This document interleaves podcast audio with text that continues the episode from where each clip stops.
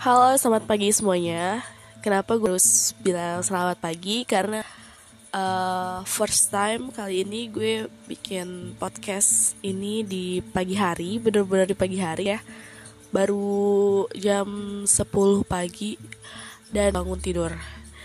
Ya, gue pengen aja gitu, karena emang dari semalam hati gue udah bener-bener kacau lah ya.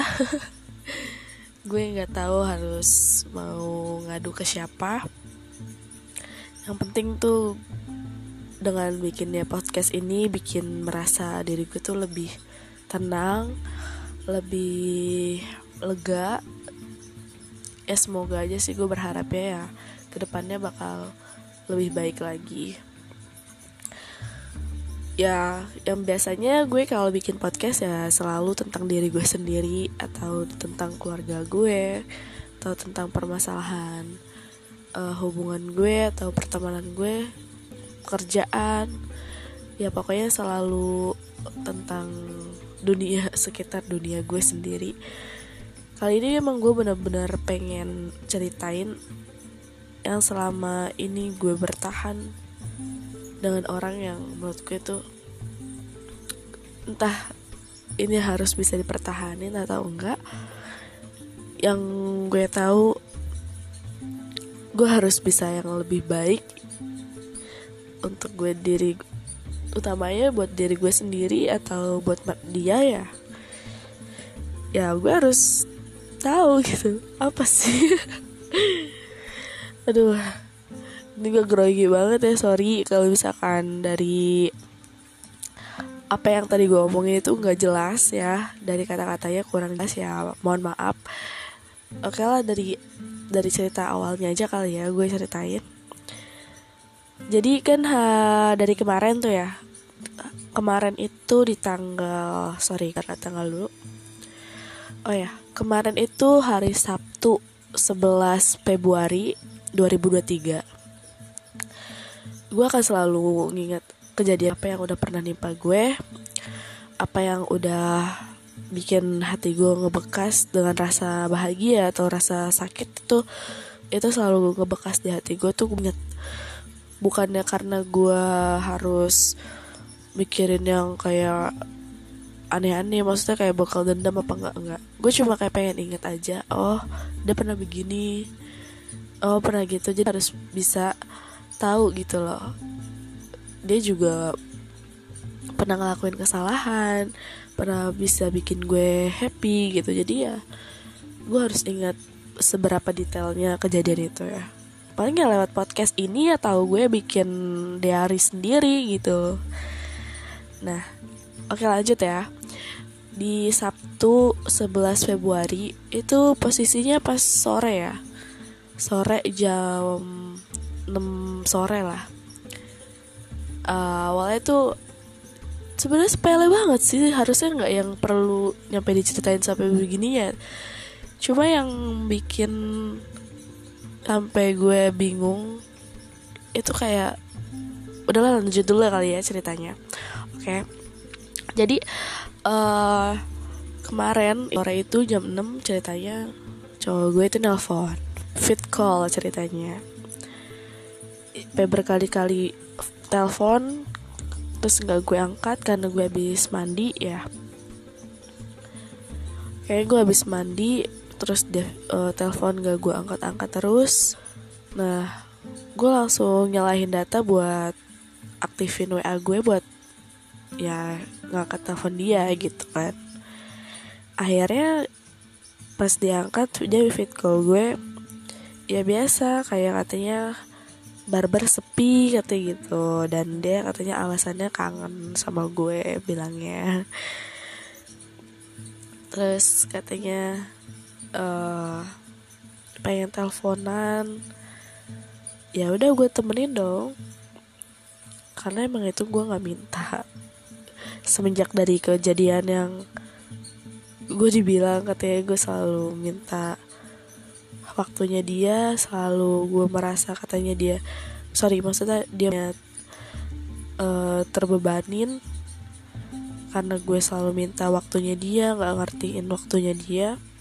itu dari situ gue mulai sadar diri kalau gue ini harus nempatin posisi gue tuh sebagai apa. Dan gue sadar gue itu bukan salah satu prioritasnya dan bukan salah satu orang yang mungkin di saat sorry ya kalau misalkan agak mellow sedikit di sini ceritanya, dan mungkin kayak ada beberapa hal yang bikin gue nggak sanggup buat cerita, tapi pasti bakal coba gue ceritain juga karena ini bikin gue inget sesuatu yang pernah dia lakuin sampai sebegitu sakitnya kayak gini. Katanya selama dia di sini tuh katanya dunianya tuh bukan cuma gue, padahal gue itu selalu mati-matian, bahkan kayak apapun yang bakal ada di gue tuh bahagia cuma di dia gitu kan. Tapi di dia itu posisi gue itu bukan yang bikin dia bahagia, bukan contoh yang bikin, salah satu yang bikin dia bahagia. Gue ngerasa gak fair dong, karena yang selama ini gue ngerasa gue cuma punya dia loh, yang bahkan dari keluarga gue yang suka gak ngedukung support gue, yang sukanya cuma nuntut gue harus begini harus begitu, yang cuma bisanya nyakitin perasaan gue. Gue cuma butuh pulang, sebenarnya gue pulangnya tuh kemana gitu. Dan gue ngerasa gue punya dia, gue milik dia, gue ngerasa gue punya tempat satu lagi nih buat gue ngadu atau segala macam, tapi gue salah gitu loh. Tempat dosa gue bisa untuk meluapkan semua rasa emosi gue, semua rasa sakit yang gue alamin ini, dia juga yang bikin gue kayak gitu gitu.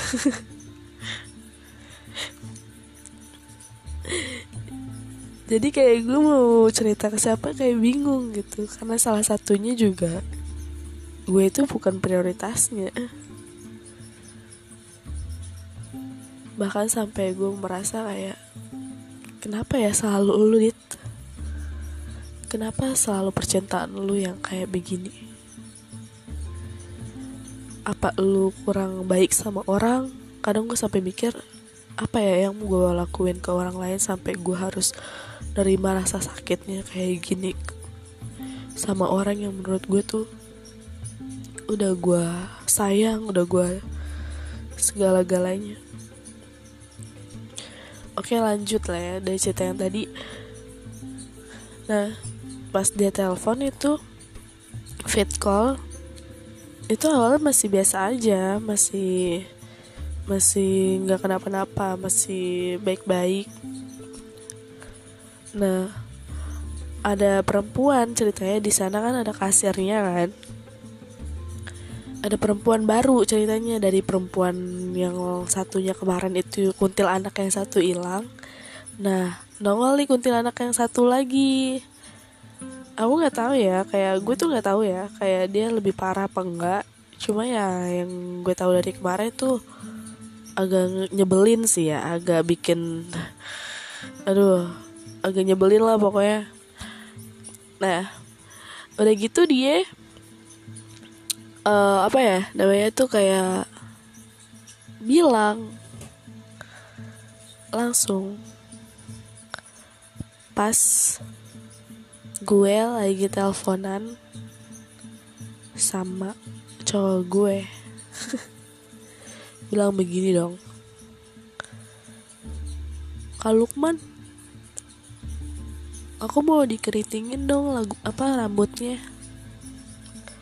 Itu di posisi gue lagi teleponan, itu lagi di posisi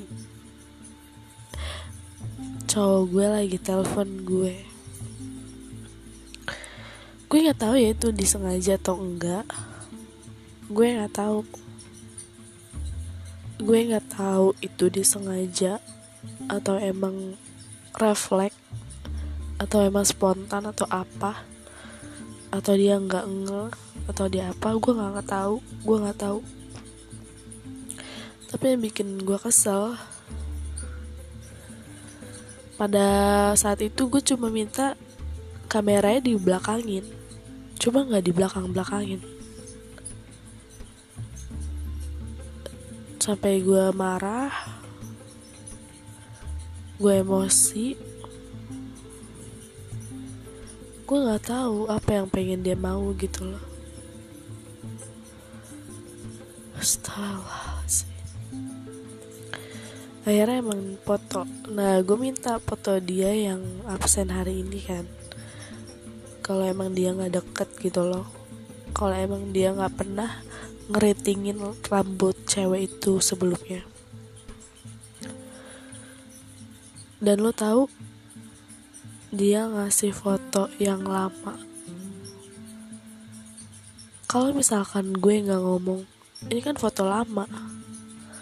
Emang gue nggak tahu apa? Baru dia ngirimin foto yang baru. Langsung iniin video yang baru. Maksud gue tahu lo udah jujur.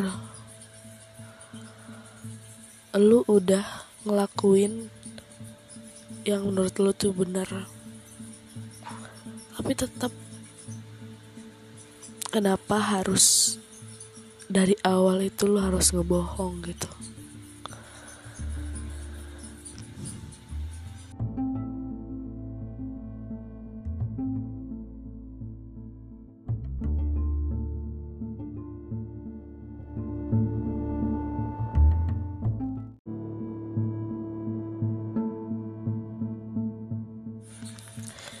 Yang bikin gue permasalahin tuh kenapa lu harus bohong sama gue. Kalau misalkan yang tadi foto yang kemarin itu gue komen, kalau itu foto lama atau baru, gue yakin lu bakal ya udah, gue percaya aja. Itu yang bikin gue permasalahin. Kenapa lu harus bohong? Padahal selama gue sama lu, apapun gue selalu ceritain. Yang gue dekat sama siapa, gue jalanan sama siapa, atau bahkan gue pulang naik apa, sampai sedetail itu gue kasih bukti ke lu kayak gimana. Tapi kenapa lu harus bohong ke gue gitu? Yang bikin permasalahannya itu doang. Kenapa? Apa yang salah dari diri gue sih sebenarnya? Apa yang bikin kurang? Apa yang bikin lu ngerasa kayak gue pantas dibohongin?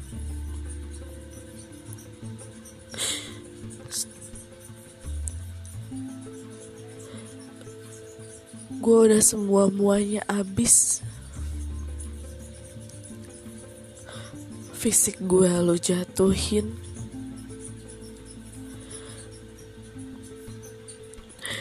rasa sayang gue lo raguin, semua tubuh gue udah lo nodain.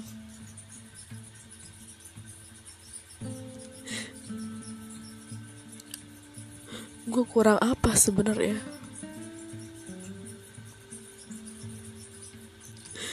Bahkan buat beri gue ruang untuk ngomong,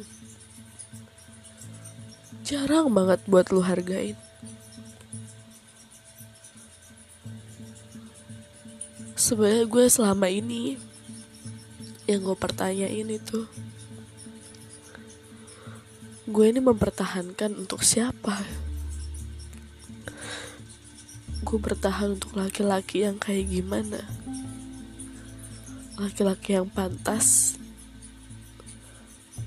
buat gue nantinya, atau laki-laki yang kayak gimana? Gue nggak tahu.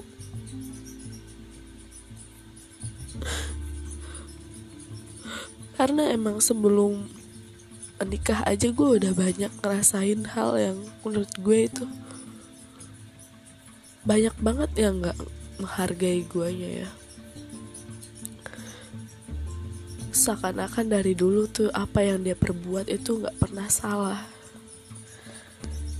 Kalau gue tegur, gue ngerasa gue gak nyaman, dia selalu bilang gue yang selalu berpikirnya negatif terus. Tapi sekarang kalau untuk pikir logika, gue mikir negatif sama orang yang udah ngedeketin cowok gue di depan mata. Dan gue tuh marah karena dia pernah ngisengin buang-buang sepatunya, chatan pas lagi jalan sama gue. Itu gue inget banget waktu pas sama kasir yang kuntilanak yang kemarin itu ya.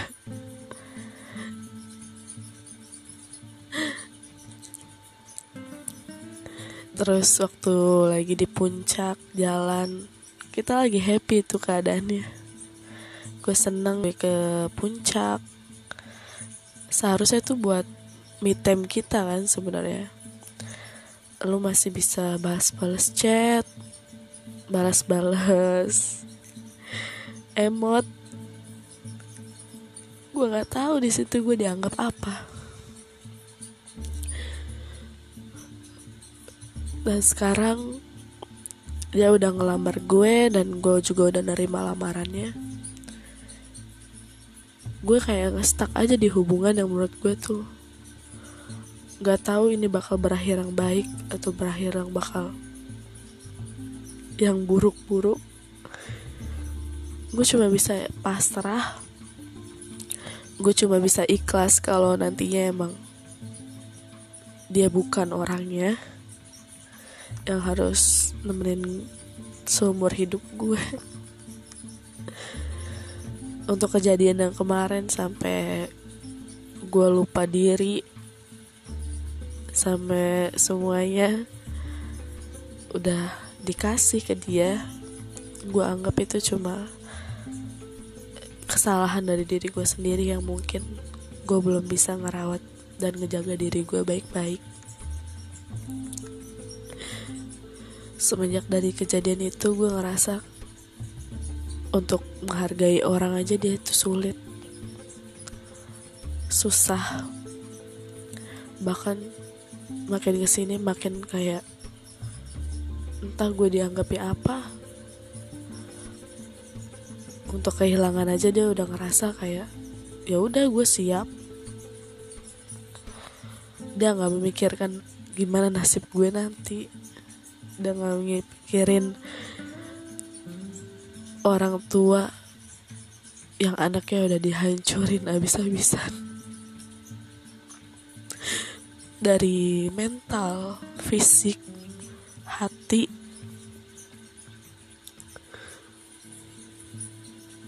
Selama 2 tahun gue cuma ngerasa kayak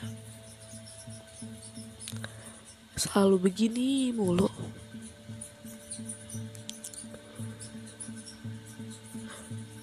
Kenapa ya kayak punya rasa, punya hati yang gak baik masih dipertahanin.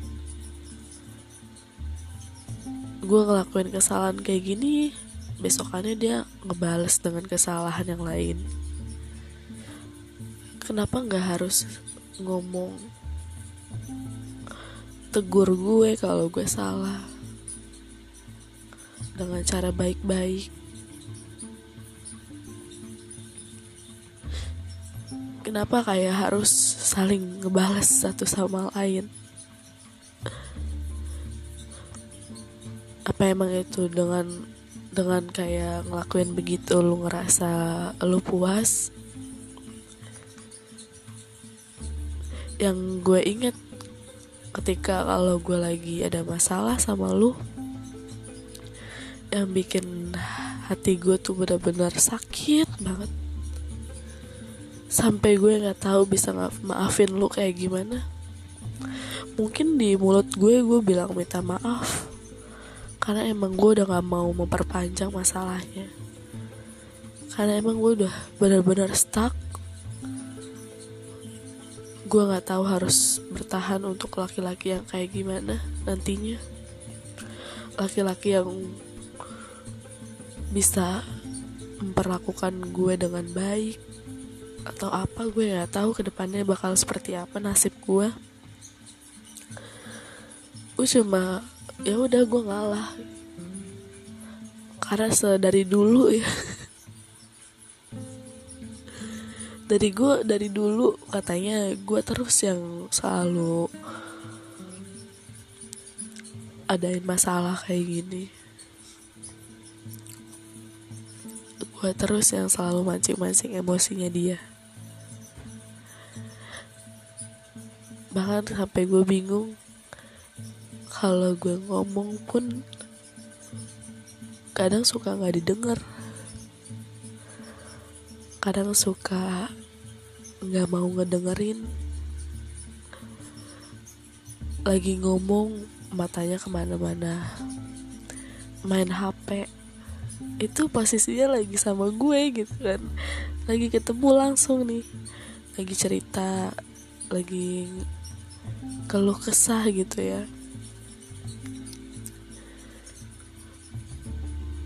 Terus kalau misalkan ditelepon, teleponnya dimin, nggak tahu didengerin atau enggak, adanya tidur. Dengan cara sepele kayak gini aja dia nggak bisa menghargai gue.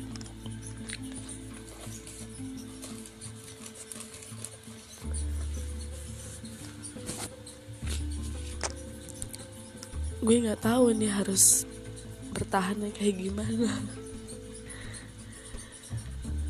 Setiap ada masalah sama dia, selalu gue yang ngejar,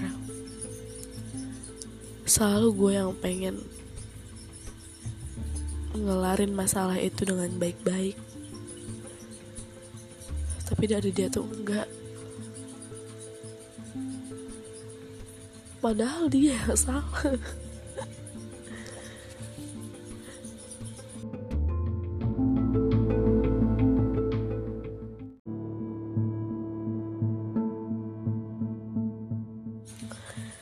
Padahal awalnya dia yang salah.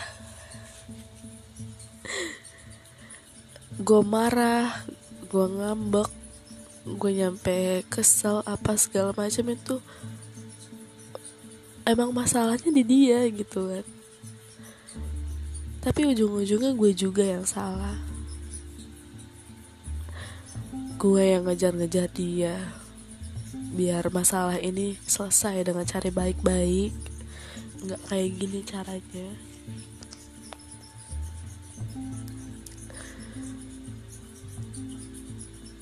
Dia kalau ada masalah kayak begini, gue nggak tahu. Udah bodo amat, udah lepas semuanya gitu loh. Ngeblokir gue. Semua medsos gue diblokir. Sampai gue mau nyelesain masalahnya aja kadang suka bingung harus ngomongnya sama siapa.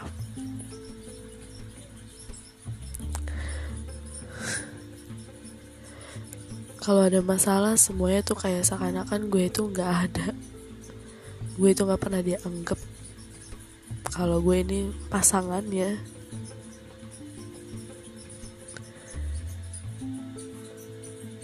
Jadi gimana ya, maksudnya kayak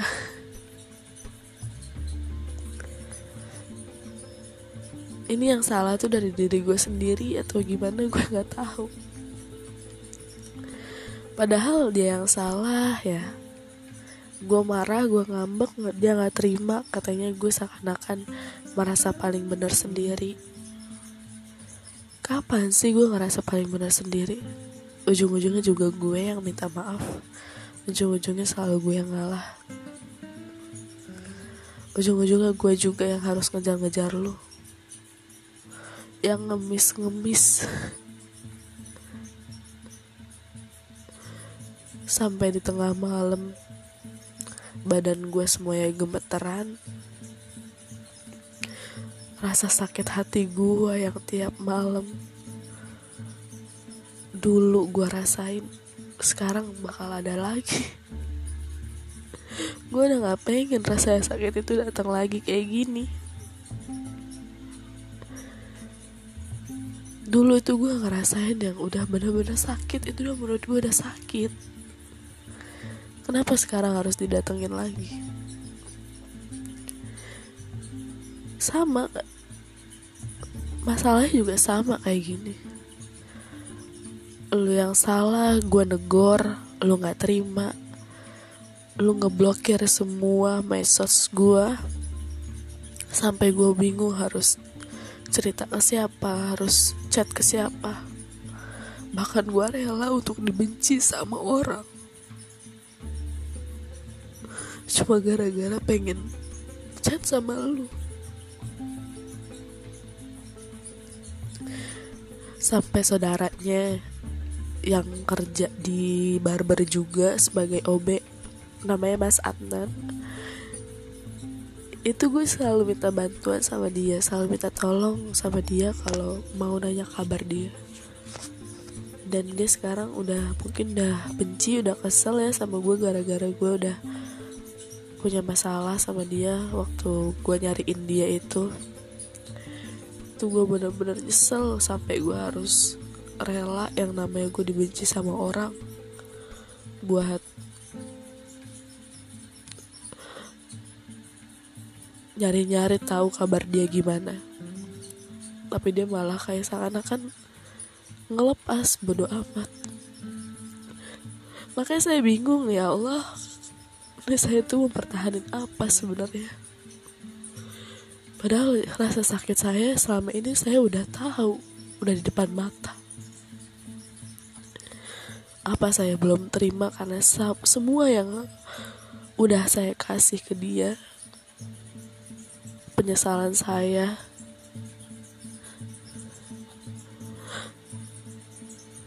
bingung ya Allah beneran.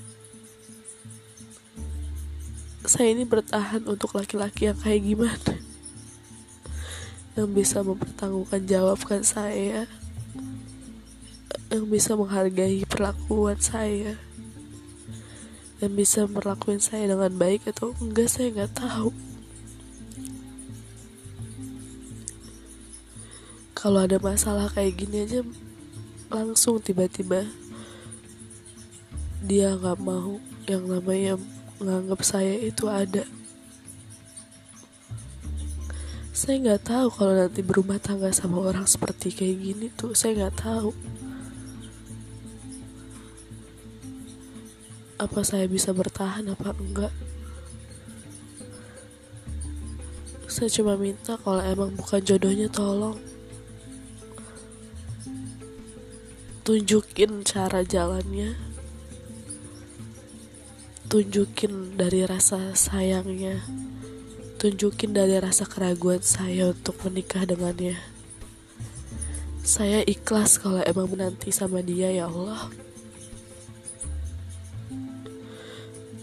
Karena selama ini pun saya ngerasa saya udah gak pernah dihargain. Semua kelakuan saya dia gak bisa terima, tapi seakan-akan saya yang salah. Saya nggak tahu saya berhubungan dengan laki-laki kayak gimana, saya nggak tahu.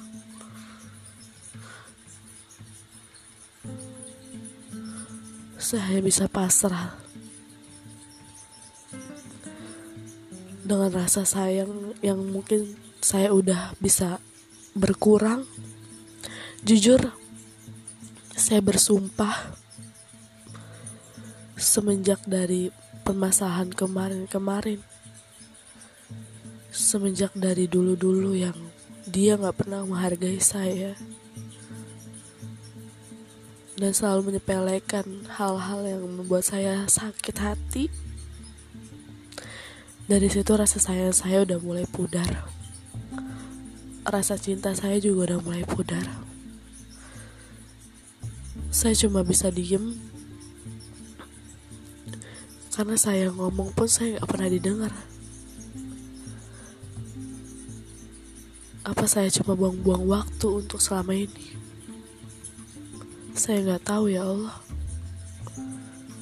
kalau nantinya endingnya bakal gak. Yang saya bisa bayangin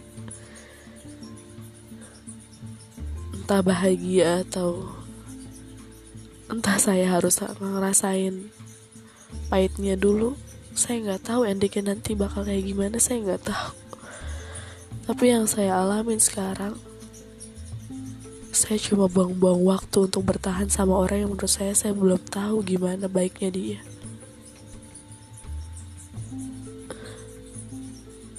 Saya cuma bingung dari dulu. Setiap kalau misalkan saya ke barbernya, gak pernah ada rasa yang pengen dia sampaikan ke saya, cerita yang pengen disampaikan ke saya. Yang dilakuin saya seakan-akan cuma pelacur.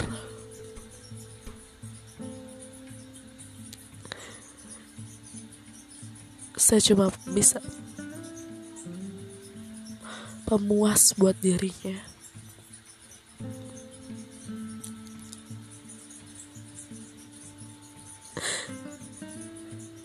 Saya cuma hiburan, tanpa dia tahu gimana rasa sakit hati saya dulu-dulu.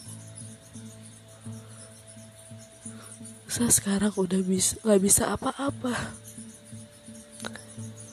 Saya udah gak bisa apa-apa.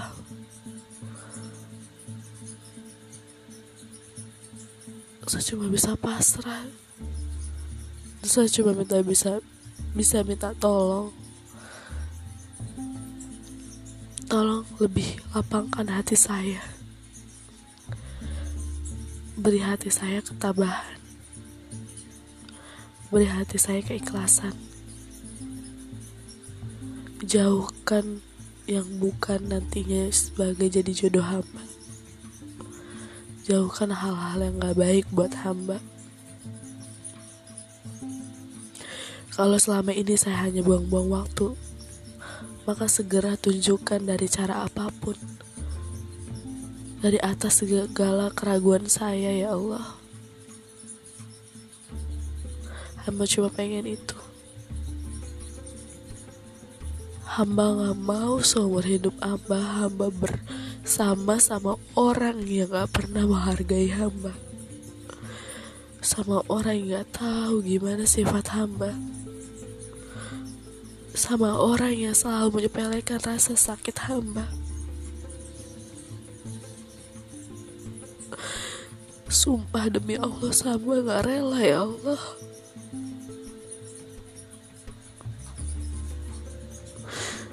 Makanya dari itu tunjukkanlah segera. Apa cuma minta itu. Oke, terima kasih. Terima kasih dari sekian dari cerita gue. Maaf banget kalau misalkan banyak kata-kata yang mungkin duplikat ya, yang selalu gue ulang-ulang terus, karena emang ya cuma begitu doang yang gue bisa. Gue cuma bisa pasrah aja sekarang, dan gue apapun yang nanti terjadi ya udah gue harus terima. Oke, bye, see you.